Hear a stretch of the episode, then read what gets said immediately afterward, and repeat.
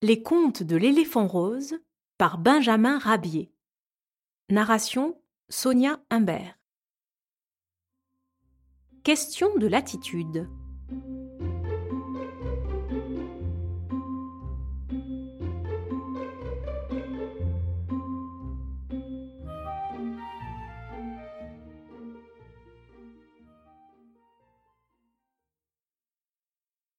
Parmi les vedettes du cirque Pandovani, l'ours blanc Pierrot et la lionne Colombine étaient les deux artistes les plus appréciés du public. Leur numéro d'équilibre, impeccable et imposant, était fort prisé des amateurs de music hall. Et les bravos chaleureux qui chaque soir accueillaient Pierrot et Colombine les récompensaient de leur labeur et de leur science acrobatique. Doués tous deux d'un excellent caractère, la lionne et l'ours n'avaient pas tardé à se prendre d'amitié l'un pour l'autre. Le soir, ils se retrouvaient dans le campement du cirque, et ils aimaient à se rappeler les beaux jours de leur jeunesse lorsque Colombine vivait, au milieu de sa famille, aux confins du Sahara, et que Pierrot chassait le hareng dans l'Antarctique. Un jour, la nostalgie de la liberté les reprit en même temps que l'aversion pour cette vie errante que menait la troupe du cirque Pandovani.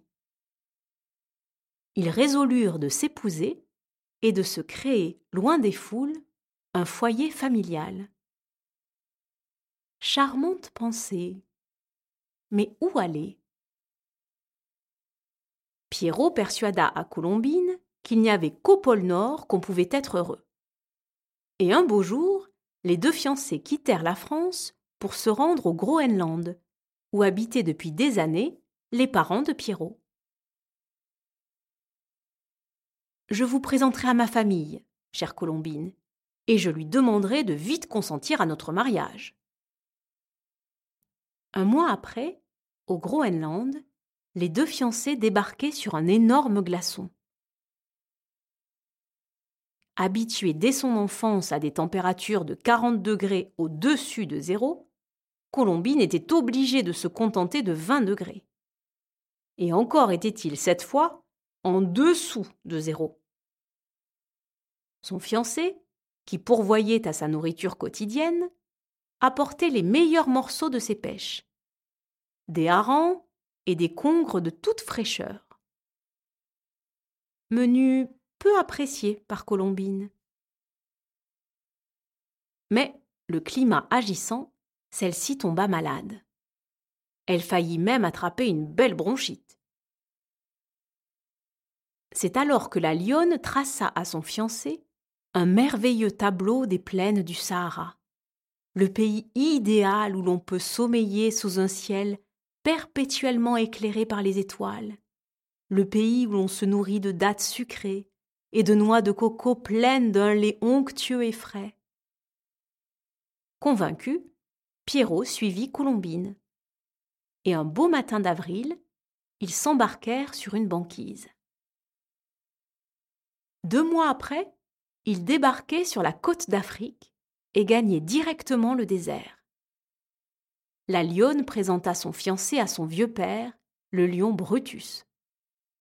L'accueil fut déplorable.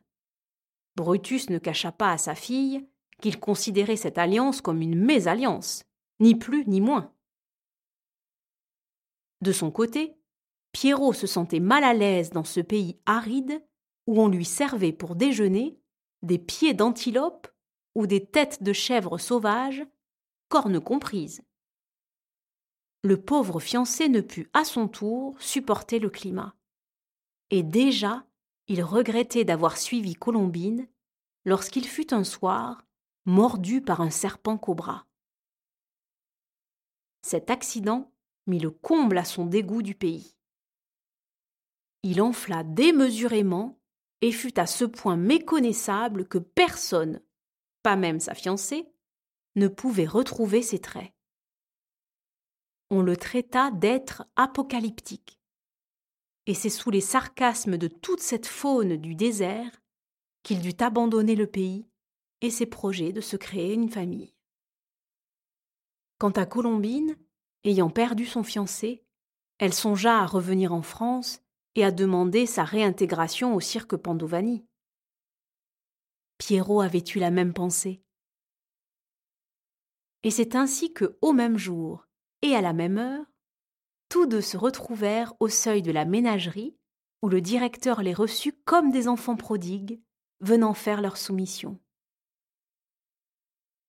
Le soir de cette journée mémorable, le cirque Pandovani affichait en caractères énormes Rentrée sensationnelle des incomparables équilibristes, Pierrot et Colombine.